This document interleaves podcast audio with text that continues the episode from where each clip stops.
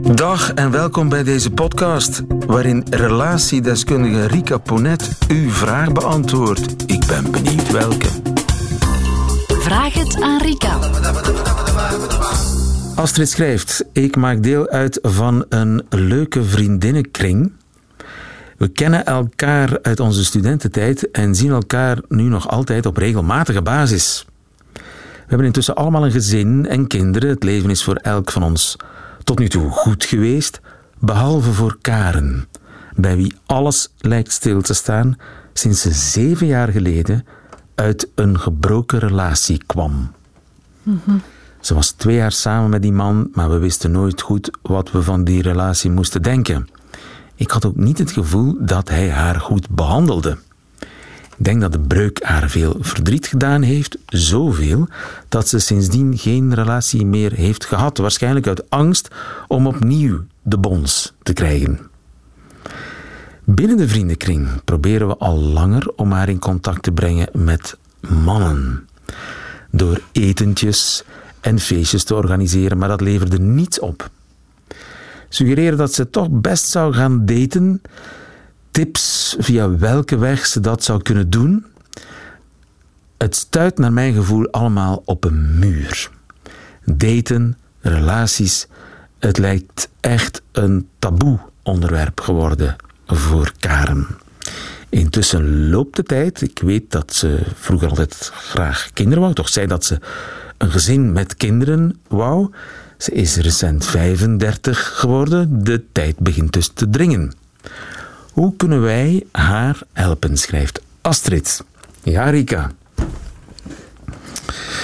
Ehm, Vriendinnen. ja, ik krijg daar ook regelmatig mee te maken. Ja, mensen, moeders en vriendinnen.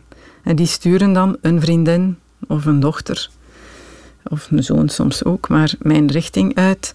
Doe, de, doe nu eens iets wat, of doe nou eens wat met je leven. Hè. Blijf daar niet in hangen. Ik vind dat, dat wijst uiteraard, ik vind dat positief op het feit dat Astrid en ook de rest van de vriendenkring ehm, lief en betrokken zijn en ze echt wel inzitten met, met Karen. Maar ehm, het gevoel dat ik er toch ook bij krijg is, ehm, ja, als ik het nu zo eens heel lomp mag zeggen, waar, waar bemoei je je eigenlijk mee? Hè? En hoe, ehm, hoeveel interpreteer jij eigenlijk wat Karen niet uitspreekt? Dat spreekt ook uit die brief. Ehm, jij kan Karens leven niet leiden. Ja, maar voor hen is het natuurlijk vervelend, want die, die, die dames zitten onderling te kletsen over een man, over hun kindjes, over... Ja. En ja, en hun schoolvriendin of een vriendin van decennia, Mhm. die, die kan niet meepraten. Dus dat geeft een ongemakkelijk gevoel. Je wil dat zij ook kan meepraten. Ja, en dat zegt dan misschien meer over Astrid dan over Karen. Over het feit, en dat zie ik nogal eens bij vrouwen. Een vrouw die een andere keuze dan maakt dan trouwen en kindjes krijgen, dat is dan een soort confrontatie met de eigen keuzes. En het is alsof dat een andere keuze dan een stuk een afkeuring is voor de keuzes die wij gemaakt hebben. Alsof dat we ons alleen maar willen omringen met mensen die exact hetzelfde leven leiden. En in die zin snap ik ook dat dat bij Karen op een muur stuit. Eigenlijk zit daar een vorm van afwijzing onder. Heel de tijd iemand tips geven. Eh, weet je, pak het zo eens aan en we proberen je leven te fixen en we organiseren feestjes en etentjes en we zadelen je dan op met eh, de andere singleman in de vriendenkring of die we ergens eh, opgepikt hebben. Dat is bijzonder pijnlijk. Hè? Dat, en daar heb ik effectief ook het gevoel bij. Dat is zo'n beetje als de vraag, wanneer beginnen jullie aan kinderen? Ja. Waar bemoei je je eigenlijk mee? Hè? Dat is iets zeer intiem. Ehm, en het zorgt er ook voor, denk ik, dat Karen eh, rond die onderwerpen ook niet meer zal praten met haar vrienden en dat eigenlijk volledig uit de weg gaat, Ja. omdat ze zich daar massief in afgewezen voelt. Dus hoe goed misschien ook bedoeld, het werkt niet. Dit werkt niet, absoluut niet. En ja, wat, wat ik Astrid toch kan aanraden daarin is, waarom vind je het zo moeilijk om te accepteren dat Karen single is en op dit moment in haar leven inderdaad 35 zijnde eh, niet staat waar jij van denkt dat ze zou moeten staan. En misschien zegt dat ook meer over, uh, dat is geen empathie, maar dat, is, dat gaat over, uh, jij schat dan in hoe de andere zich voelt op basis van hoe jij je zou voelen mocht je 35 zijn, ongehuwd en geen kinderen hebbende. Want dat is niet noodzakelijk hoe, hoe Karen, zich, Karen voelt. zich voelt. Ja, dus dat gaat meer over Astrid haar levensangsten dan waar Karen staat. Karen uh, heeft het misschien moeilijk of uh, heeft op dit moment misschien geen zin om zich te engageren, um, worstelt misschien effectief met het gegeven, uh, wil ik kinderen, wil ik ze niet. Maar als het beeld aan de andere kant is, je moet dit zo snel mogelijk oplossen, het is een probleem of jij hebt een probleem, ja, dan is er ook heel weinig ruimte om daar met een vorm van acceptatie, een accepterende basishouding, een wat diepgaander gesprek over te hebben. Dus uh, ja, eigenlijk um, denk ik dat ze Karen het meest kan helpen door te stoppen met haar leven te proberen regelen of te fixen. En um, ja, haar te accepteren zoals ze is, dat is veel verbindender. We voelen ons verbonden met anderen.